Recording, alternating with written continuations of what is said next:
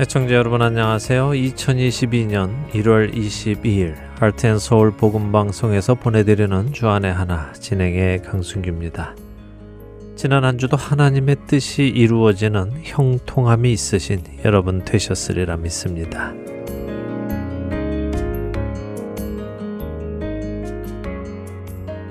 복음은 복된 소리, 기쁜 소식이죠.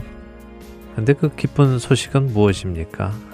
기쁜 소식은 사람이 구원을 받게 되었다는 소식입니다. 그렇다면 사람은 왜 구원을 받아야 하는 처지가 되었습니까? 그것은 창조주 하나님께서 사람을 지으셨는데 사람이 하나님의 말씀을 거부하고 뱀의 말, 사탄의 말을 받아들임으로 죄를 지었기 때문이지요. 선악을 알게 하는 나무의 열매를 먹으면 정령 죽으리라고 하나님께서 말씀하셨는데도 불구하고 죽지 않을 것이라는 뱀의 말을 듣고 선악을 알게 하는 나무의 열매를 먹은 것이 죄입니다. 결국 사람은 스스로 선택한 행동, 곧 하나님의 말을 믿지 않고 뱀의 말을 믿고 행한 일의 결과로 하나님께서 말씀하신 대로 죽는 존재가 된 것입니다. 이렇게 죽어가는 존재를 위해 하나님께서는 하나님의 아들이신 예수 그리스도를 이 땅에 보내셨습니다. 예수 그리스도께서 이 땅에 오셔서 사탄의 미혹에 넘어가지 않으시고 하나님의 모든 말씀에 순종하셨습니다. 온전한 의의 삶을 사셨지요. 그리고는 죽으시고 부활하셨습니다. 이것을 믿는 모든 자들은 하나님의 자녀가 되는 권세를 얻었고 사망에서 생명으로 옮겨지는 은혜를 얻었습니다. 이것이 바로 복음입니다. 첫 찬양 들으신 후에 말씀 나누겠습니다.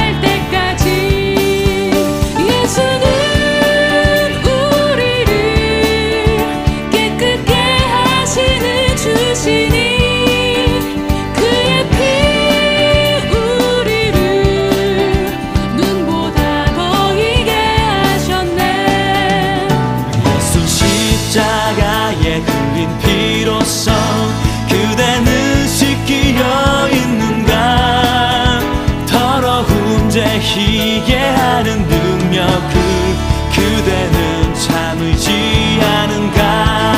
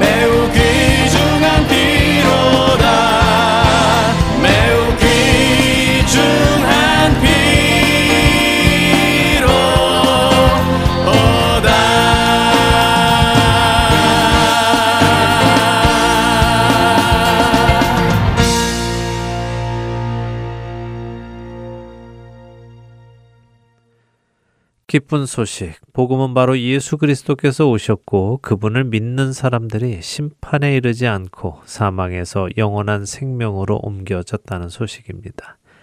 이 기쁜 소식을 주시기 위해 하나님께서는 하나님의 아들 예수 그리스도를 이 땅에 보내셨는데요. 여러분은 하나님께서 그 아들을 세상에 보내신 이 이유를 정확하게 알고 계십니까? 요한복음의 몇 구절을 함께 보며 그 이유를 다시 한번 생각해 보기 원합니다. 요한복음 3장 17절은 하나님께서 그 아들을 세상에 보내신 이유를 이렇게 설명하십니다. 하나님이 그 아들을 세상에 보내신 것은 세상을 심판하려 하심이 아니요 그로 말미암아 세상이 구원을 받게 하려 하심이라. 하나님께서 그 아들 예수 그리스도를 세상에 보내신 이유는 세상을 심판하시기 위함이 아니라 그 아들 예수 그리스도를 통해 세상이 구원을 받게 하려 함이라고 말씀하십니다. 또한 요한복음 6장 38절과 39절에서 예수님은 내가 하늘에서 내려온 것은 내 뜻을 행하려 함이 아니요 나를 보내신 이의 뜻을 행하려 함이니라. 나를 보내신 이의 뜻은 내게 주신 자 중에 내가 하나도 잃어버리지 아니하고 마지막 날에 다시 살리는 이것이니라라고 하시죠. 예수님께서 오신 이유를 예수님이 설명하십니다. 예수님께서 오신 이유는 예수님의 뜻을 행하기 위함이 아니라 예수님을 보내신 하나님 아버지의 뜻을 이루기 위함이며 하나님 아버지의 뜻이란 그 아들 예수 그리스도에게 주신 자 중에 하나도 잃지 않고 다 살리는 일이라고 말씀하십니다.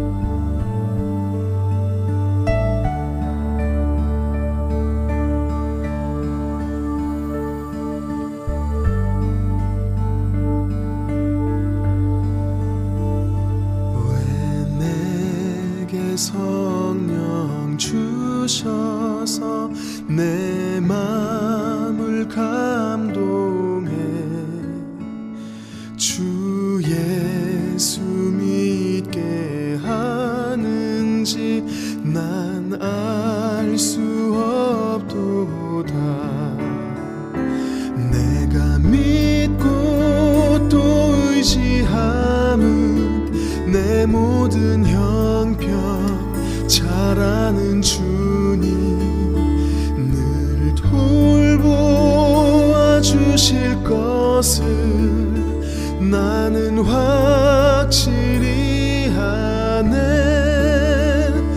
내가 믿고 또 의지함을 내 모든 형편 잘 아는 주님 늘 돌보아 주실 것을 나는 확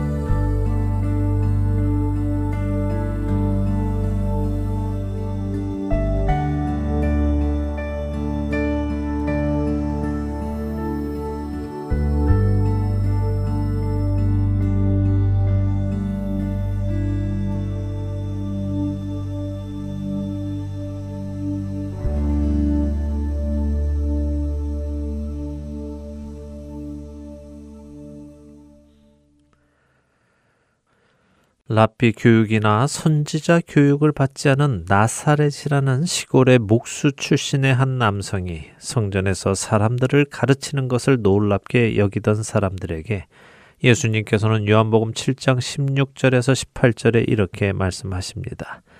예수께서 대답하여 이르시되 내 교훈은 내 것이 아니요 나를 보내신 이의 것이니라. 사람이 하나님의 뜻을 행하려 하면 이 교훈이 하나님께로부터 왔는지 내가 스스로 말함인지 알리라.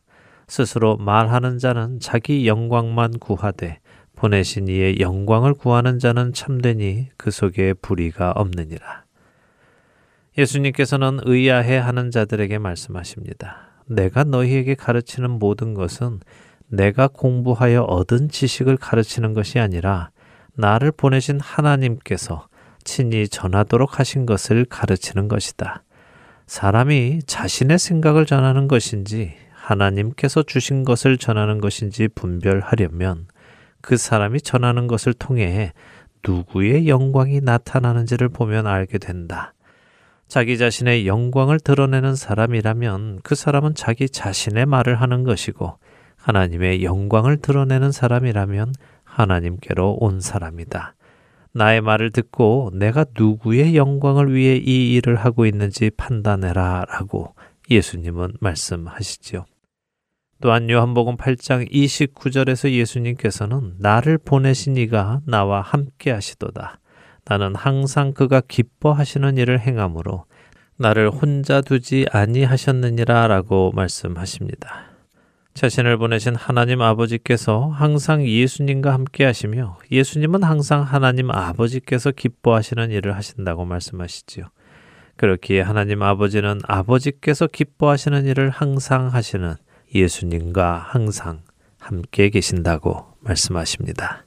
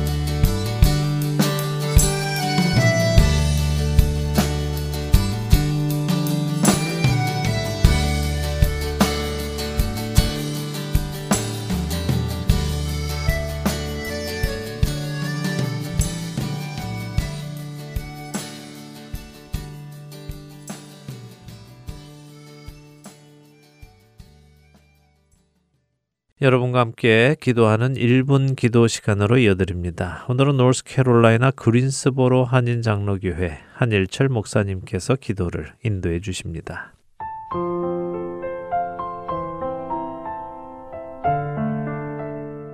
하트앤서울 복음 방송 1분 기도 시간입니다. 저는 노스캐롤라이나 그린스보로 지역에서 그린스보로 한인 장로교를 섬기고 있는 한일철 목사입니다. 하나님께서 저에게 2022년도 새로운 한 해를 허락해 주셨습니다.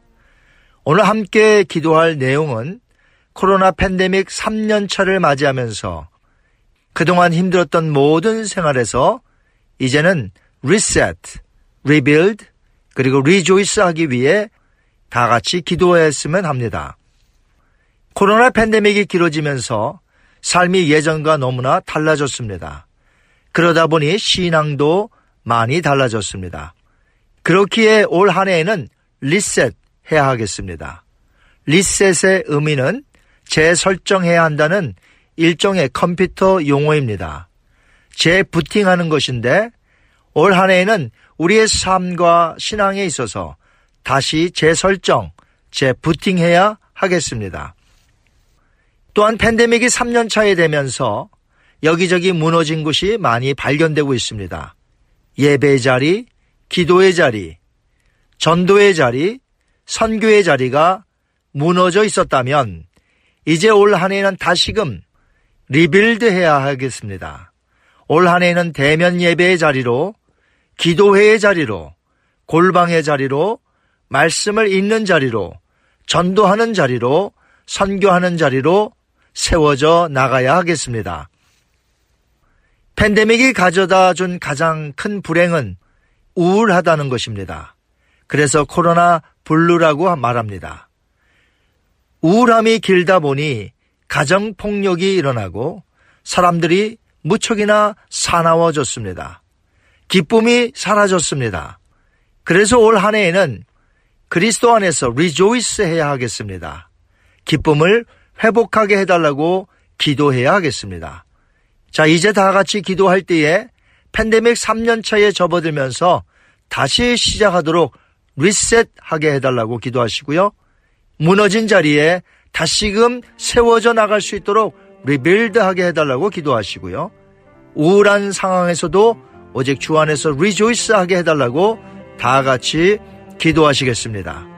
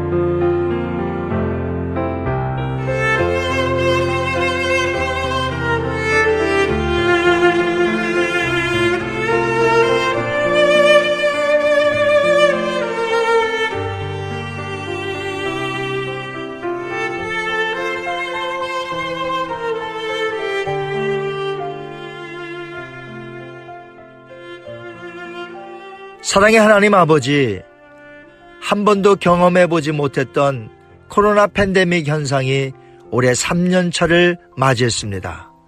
모두가 힘겨하고 있는 이때에 우리가 함께 기도의 제목을 가지고 기도할 수 있게 해주시니 감사합니다. 올 한 해에 모든 크리스찬들이 신앙의 삶에서 리셋하게 하시며 리빌드하게 하시며 그리고 주 안에서 리조이스를 회복할 수 있도록 도와주시옵소서. 다시 시작하는 한 해가 되게 하옵소서. 무너진 자리를 이렇게 세우는 한 해가 되게 하옵소서. 또한 그동안 환경에서 잃어버렸던 기쁨을 회복하여 주 안에서 기쁨으로 살게 하옵소서. 감사드리며 우리 주 예수님의 이름으로 기도하옵나이다. 아멘.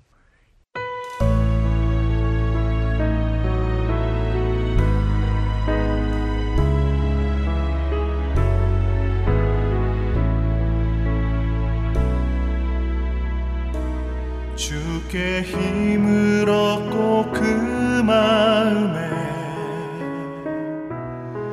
시온의 대로가 있는 그대는 하나님의 축복의 사람이죠. 주님 그대를 너무 기뻐하시죠. 주 의 집에 거하기를 사모하고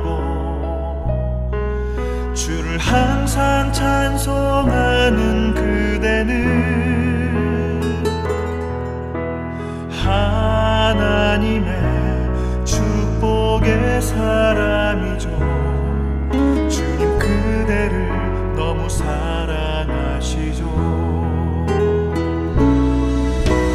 섬김은 아름다운 찬송 그대 헌신은 향기로운 기도. 그대가 밟는 땅 어디에서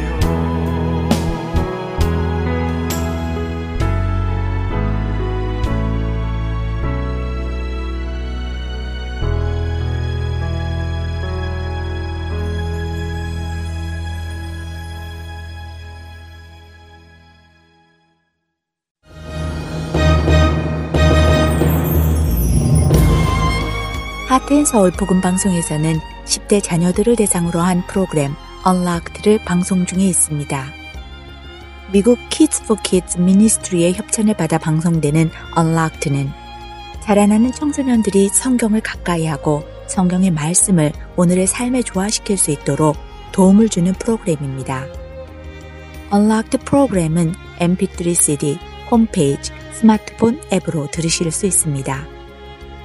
Unlocked와 함께 우리 청소년들이 주 안에서 성경적 가치관을 세워나가기를 바랍니다.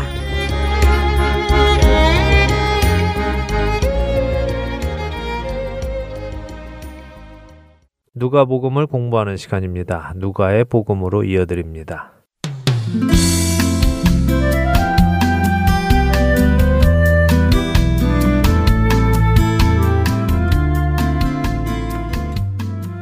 애청자 여러분 안녕하세요. 우리가 알고 있는 바를 더 확실히 알게 하기 위해 쓰여진 누가복음을 공부하는 시간입니다. 누가복음 진행의 함혜진입니다. 네, 여러분 안녕하세요. 강승규입니다. 예수님께서는 죽으실 날이 가까워지기에 예수님께서 그렇게 사람들에게 넘겨져 죽으셔야 할 것을 말씀해 주셨는데도 제자들은 그것을 깨닫지 못하고 오히려 누가 크냐 하는 다툼을 벌였어요. 네. 그런 그들에게 예수님께서 세상의 법칙은 스스로 높아지려 하는 것이지만 하나님의 나라의 법칙은 오히려 반대로 작아져야 함을 알려주셨습니다. 그렇죠. 하나님이신 예수님께서 사람의 자리에까지 내려오셔서 섬기시는 모습을 그들은 본받지 못했습니다. 네. 그러나 이러한 그들의 모습은 우리의 모습이기도 하지요. 내가 드러나고 내가 인정받고 하는 것은 세상의 방식임을 우리가 다시 기억해야 할 것입니다. 네. 누가복음 9장에 들어오면서 우리는 예수님께서 제자들을 훈련시키고 계심을 보았습니다. 목자의 심정이 있어야 한다는 것을 오병이어의 기적을 통해 우리는 배웠습니다. 근데 이들이 배웠을까요? 오늘 본문을 보며 확인해 보도록 하겠습니다. 오늘은 누가복음 9장 51절에서 56절 먼저 읽고 이야기 나누겠습니다. 네, 누가복음 9장 51절부터 읽습니다. 예수께서 승천하실 기약이 차감해 예루살렘을 향하여 올라가기로 굳게 결심하시고 사자들을 앞서 보내심에 그들이 가서 예수를 위하여 준비하려고 사마리아인의 한 마을에 들어갔더니 예수께서 예루살렘을 향하여 가시기 때문에 그들이 받아들이지 아니하는지라. 제자 야고보와 요한이 이를 보고 이르되 주여 우리가 불을 명하여 하늘로부터 내려 저들을 멸하라 하기를 원하시나이까 예수께서 돌아보시며 꾸짖으시고 함께 다른 마을로 가시니라 예수님께서 승천하실 기약이 가까이 왔다고 하십니다. 이미 변화산에서 모세와 엘리야를 만나시고는 그 일에 대해 이야기를 나누셨습니다. 그렇다면 이번에 예루살렘으로 가시면 십자가를 지시는 것일까요?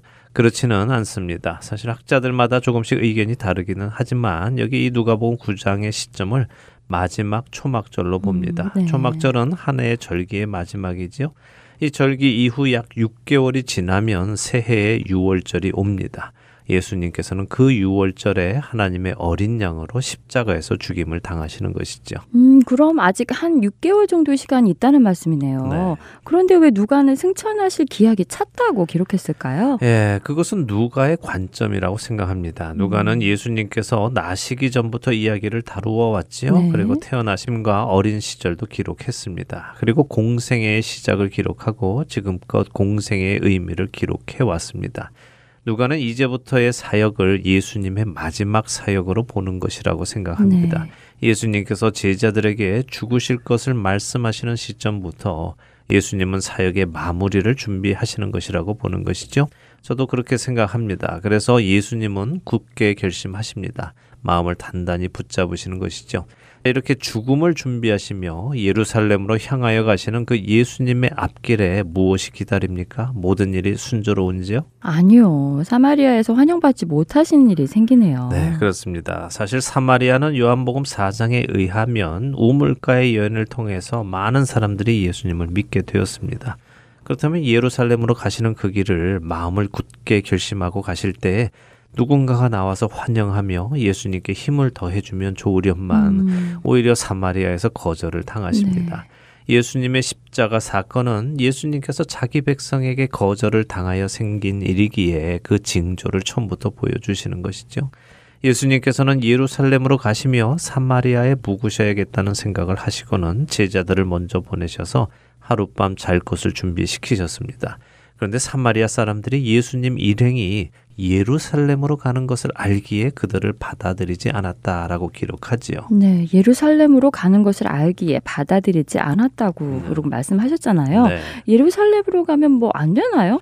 사마리아 사람들이 왜 이런 반응을 보이죠? 예, 우리는 이미 사마리아 사람들과 유대인들의 사이가 좋지 않은 것을 압니다. 네. 그렇죠? 이스라엘이 북이스라엘과 남유다로 나뉜 후에 북이스라엘은 아수르에 의해 멸망을 당하고 아수르가 이방인들을 데려다가 북이스라엘 지역에 살게 하면서 북이스라엘 백성들과 결혼을 시킵니다. 음. 그래서 사마리아 사람들이 생겨났죠. 네.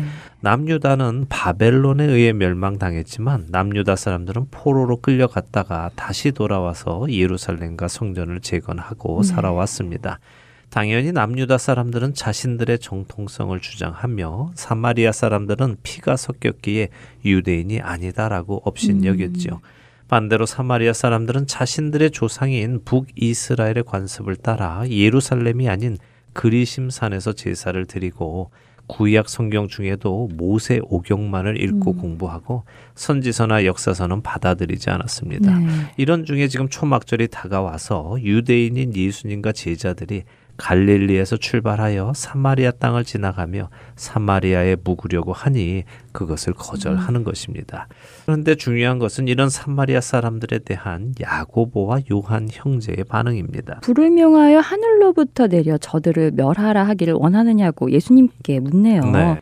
지난번에 요한과 야고보 형제의 성품에 대해 나누며 이들의 별명이 보아너게 우레의 아들인데 그것은 이들의 성격이 불같아서 그렇다고 했는데요. 정말 그런 모습을 보이네요. 그런데 그때도 제가 질문한 것 같은데 요한과 야고보에게는 정말 하늘에서 불을 내릴 능력이 있었나요? 네, 요한과 야고보에게는 그런 능력이 아, 없지요. 네. 아마 있었다면 그들은 벌써 사용했을 정도로 성격이 음. 급하고 과격했죠. 네.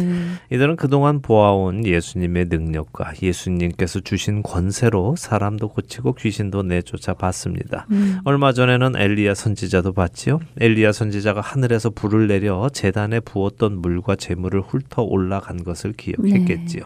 이들은 자신들에게는 그런 능력이 없지만 예수님께서 그런 권세를 주시면 불을 내릴 수 있다는 것은 알았겠지요. 음. 그러니 주님 우리가 불을 내려서 저들을 혼내줄까요? 하고 음. 물은 것이고 예수님께서 그래 이런 못된 놈들 내가 베푼 은혜가 얼만데 나를 무시해 그래 음. 니들 말 잘했다 불을 좀 내려서 저런 놈들은 혼을 음. 내줘라 이러시기를 기대했겠죠. 참 예수님하고 몇 년을 같이 다녀도 예수님의 성품을 몰라요. 네, 예수님의 성품도 모르고 예수님의 뜻도 모르고 예수님께서 음. 왜 오신지도 아직 모릅니다. 네. 그냥 어렴풋이 예수님께서 구약에 예언된 다윗의 왕권을 가지고 오시는 분이라고만 믿고 언젠가 크게 한 자리 할 네. 생각만 하고 있는 것이죠.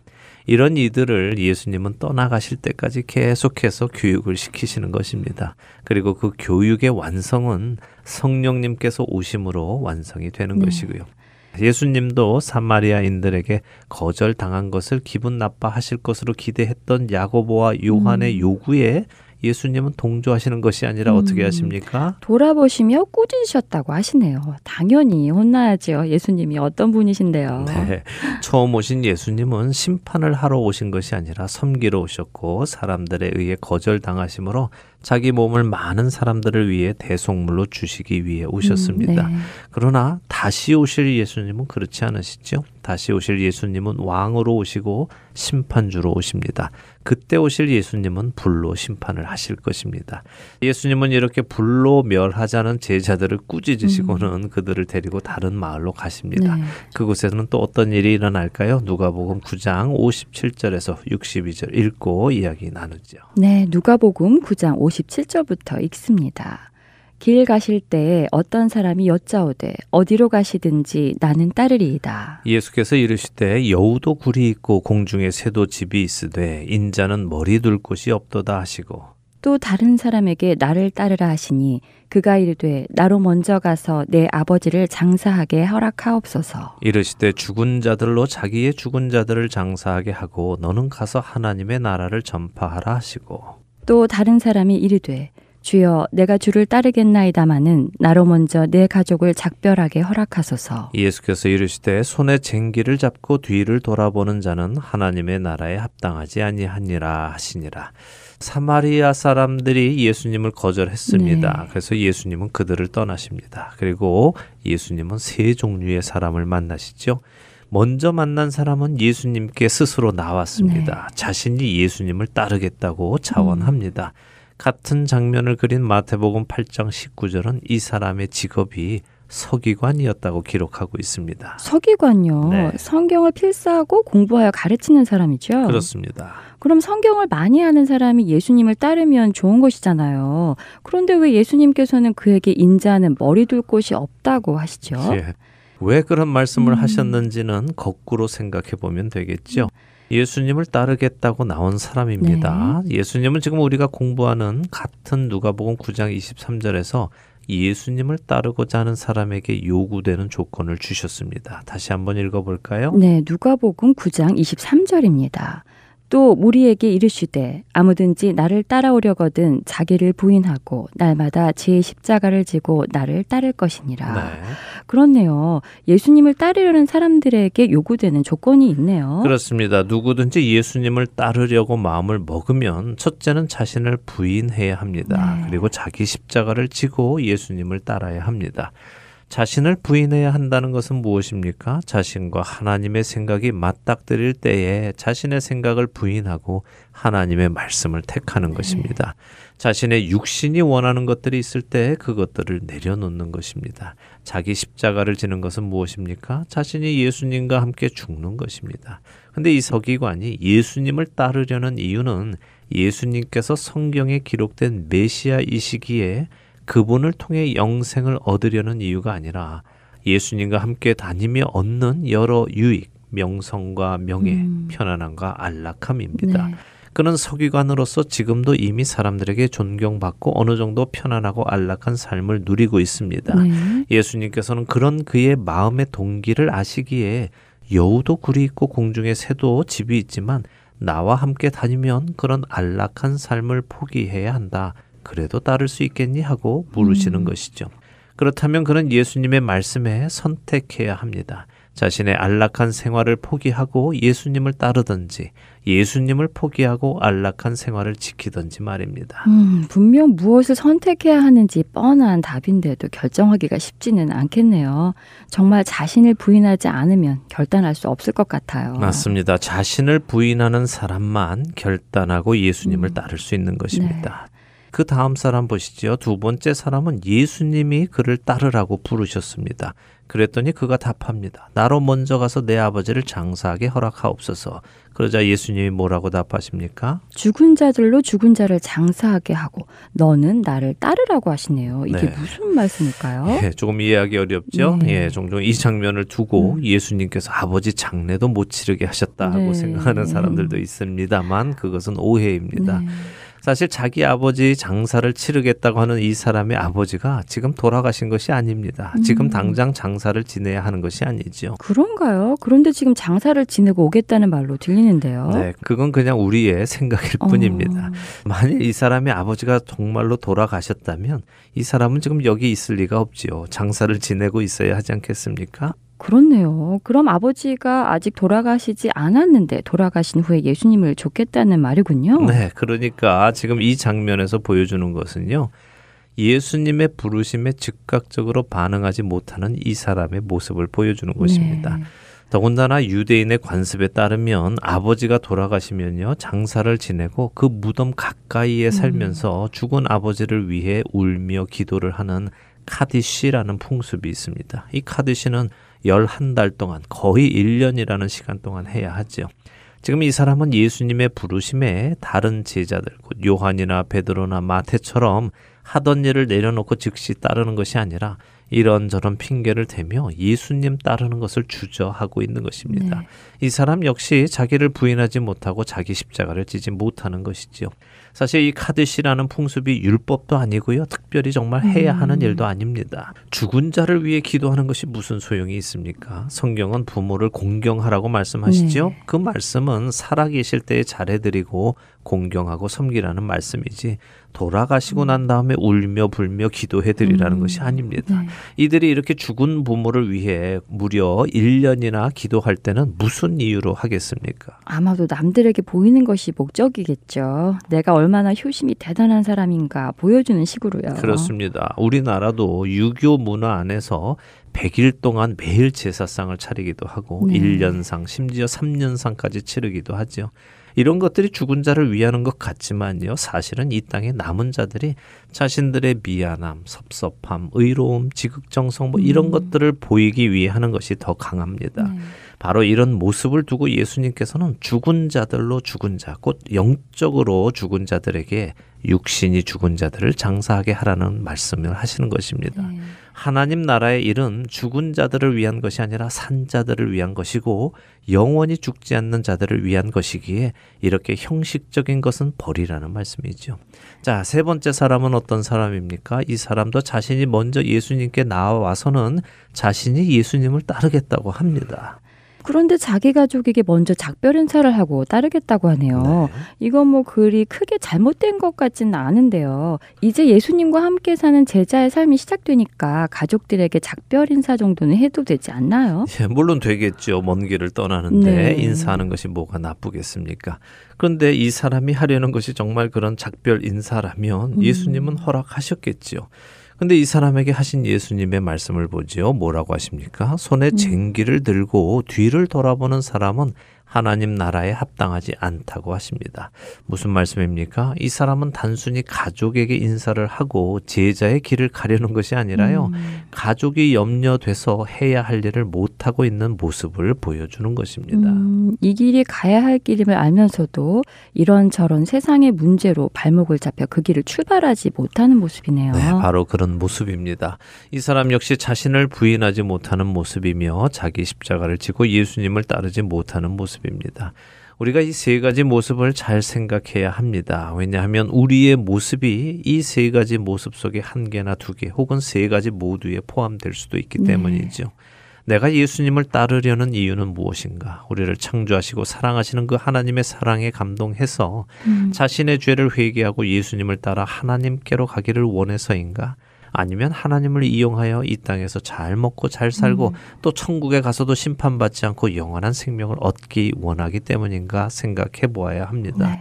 또한 내가 지금 예수님을 온전히 쫓지 못하는 이유는 무엇인가도 생각해 보아야 하겠죠. 여러 가지 관습과 문화에 묶여 예수님을 온전히 따르지 못하기도 하고요. 이런저런 걱정거리들이 발을 묶어 예수님을 따르지 못하게 할 수도 있군요. 네, 그렇죠. 종종 그런 사람들 있죠. 네. 하고 싶은 거 다 하고 그 후에 와서 예수님을 따르겠다는 사람도 있습니다. 자기 삶 다 살고 나서 은퇴한 후에 하나님 일 열심히 하겠다는 음. 네. 사람도 있습니다. 이번 사업만 잘 마무리하고 나면 그때 하겠다는 사람, 내가 계획한 이 일만 성공하면 하겠다는 사람도 있죠. 또 나는 예수님을 따르고 싶지만 내가 가족을 돌보지 않으면 가족이 어려워져서 어느 정도 자리가 잡히면 그때 하겠다는 사람도 음. 있고요. 아이들이 대학만 가고 나면 그때 하겠다. 아이들이 결혼해서 자리 잡으면 그때 음, 하겠다. 여러 가지 이유들이 있습니다. 예수님은 그런 모습이 하나님 나라에 합당하지 않다고 하십니다. 여러분은 어떻습니까? 우리에게는 예수님을 당장 따르지 못하게 하는 수많은 이유들이 있습니다. 그 이유들을 바라보면 우리는 결코 죽을 때까지 예수님을 따를 만한 때를 만나지 못할 것입니다. 예수님이 부르신다면 그분이 생각이 있으셔서 부르시는 것입니다. 내 인생을 망치기 위해 부르시는 것이 아니라 내 인생을 복되게 하시려고 부르시는 것입니다. 그렇게 그 부르심에 반응해서 그 자리에서 일어나서 예수님을 따라야 하는 것입니다. 그렇게 하면 나머지는 부르신 그분께서 해결하실 것입니다. 믿음을 가지고 영원한 것을 향해 믿음의 발걸음을 내딛는 여러분이 되시기를 바랍니다. 아멘. 저도 생각해 보아야 할 문제이네요. 과연 예수님께 올인하여 가지 못하게 하는 이유들이 무엇이 있는지 돌아보아야 하겠습니다. 네, 그런 시간이 우리 각자에게 있기를 소원합니다. 이렇게 해서 길고도 길었던 누가복음 9장을 음. 마칩니다. 네. 이제 다음 시간에는 10장으로 넘어가서 이야기를 나누겠습니다. 이제 남은 예수님의 마지막 생애는 남겨두실 제자들을 더 집중적으로 교육시키는 모습을 보게 될 것입니다. 우리도 그 안에서 함께 교육을 받기를 원합니다. 네, 부르심 받은 그 자리에서 모든 것을 주께 맡기고 나아가는 우리가 되기를 소원하면서 누가복음 오늘 시간은 여기에서 마치도록 하겠습니다.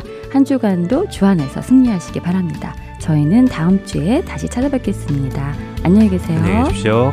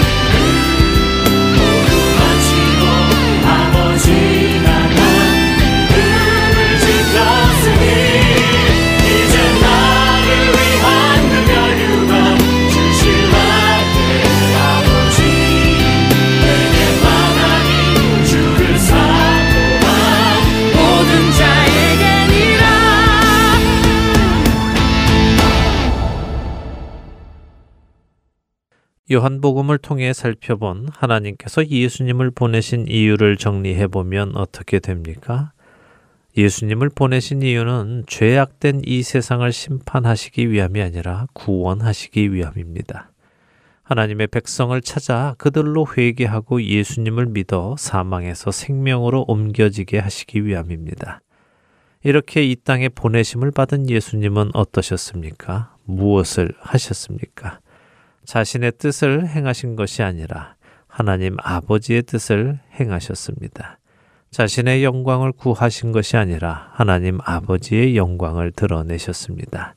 항상 하나님 아버지께서 기뻐하시는 일을 행하셨습니다. 그런 그분께 하나님 아버지께서도 항상 함께 하셨지요. 예수님께서 이 땅에서의 사역을 마치시고 가시기 전에 제자들에게 약속하신 말씀이 있습니다. 요한복음 14장 16절에서 18절입니다.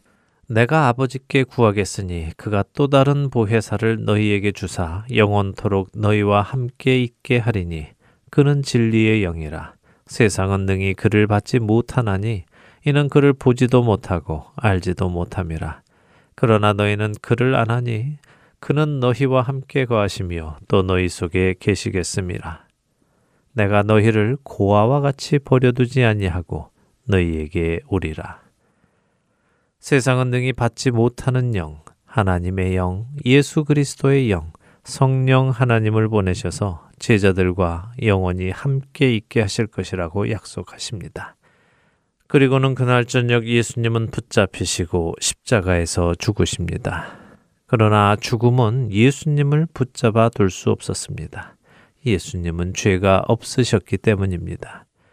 하나님께서는 죄 없으신 예수님을 사흘 만에 부활시키십니다. 부활하신 예수님은 제자들에게 나타나시지요. 그리고는 말씀하십니다. 예수께서 또 이르시되 너희에게 평강이 있을지어다. 아버지께서 나를 보내신 것 같이 나도 너희를 보내노라. 이 말씀을 하시고 그들을 향하사 숨을 내쉬며 이르시되 성령을 받으라. 요한복음 20장 21절과 22절 말씀입니다.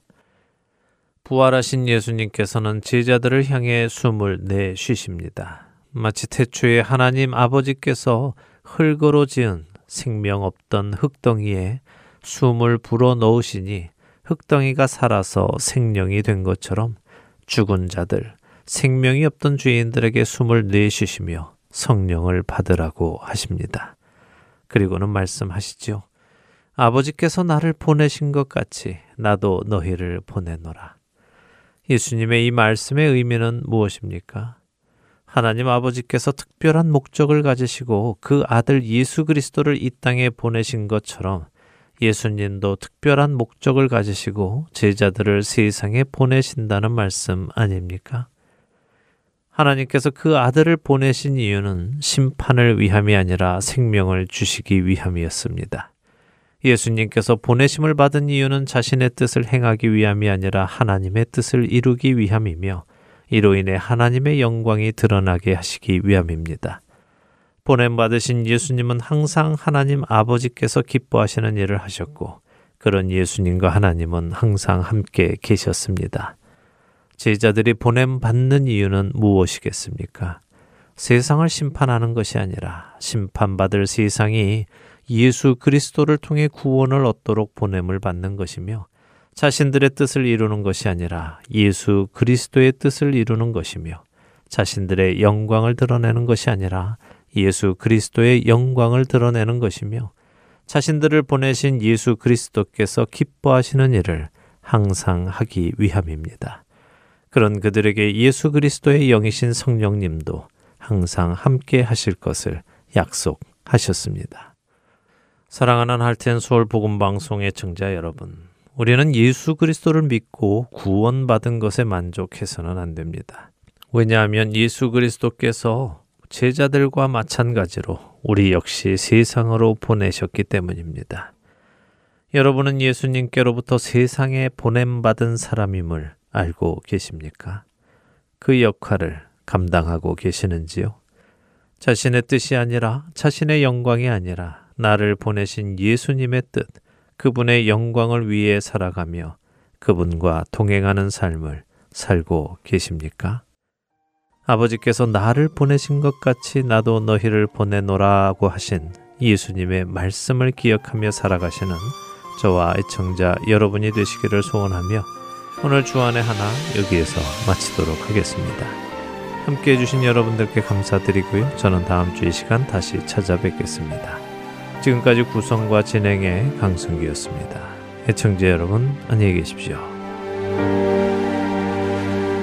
주님이 홀로 가신 그 길 나도 따